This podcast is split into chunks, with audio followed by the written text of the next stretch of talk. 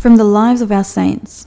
On the 4th of March, our church commemorates the feast of Saint Gerasimos of Jordan.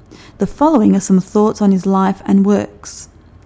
Saint Gerasimos was born in the 7th century in the province of Lycia in Asia Minor, a time when lions roamed that particular region, much as they did when Samson slew one with his bare hands, as told in the Old Testament.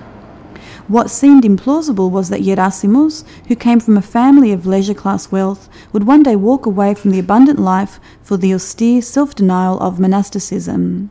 Yet this is precisely what happened when Gerasimos felt the call to the service of Jesus Christ and turned his back on comfort to stride willingly into the bleak confines of a cloister of the desert in order to come nearer to God and dedicate himself totally to the Saviour. He was tonsured a monk by an abbot who saw in him the true piety many sought but few acquired, and went to live in complete asceticism in the valley of the Jordan, not too far from the fabled Jordan River. Eventually, he set up his own monastery, and through an active service to the community as well as to God, he attracted several dedicated monks who developed a highly respected cloister that was a spiritual oasis in the desert.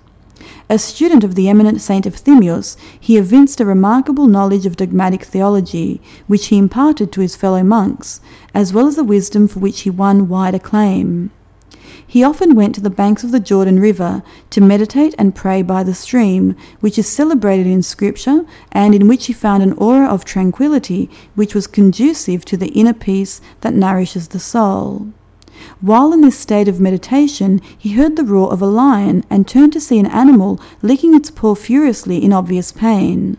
The calmness he had achieved while seated at the river bank remained with Gerasimos as he approached the lion and discovered that its huge paw was swollen from a large sliver which had become embedded in its flesh. Quite possibly, instinct told the beast the man meant him no harm, and it remained still while the monk withdrew the fragment.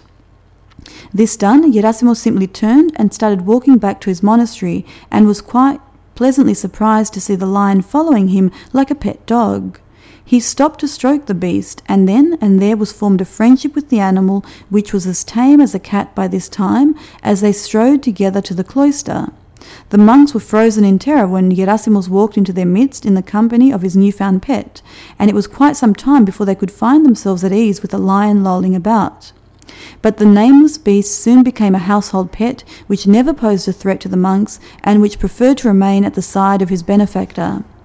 The rare sight of a lion sprawled at the side of a busily engaged monk was as much as an, an attraction, if not more so, than the renowned wisdom of its master.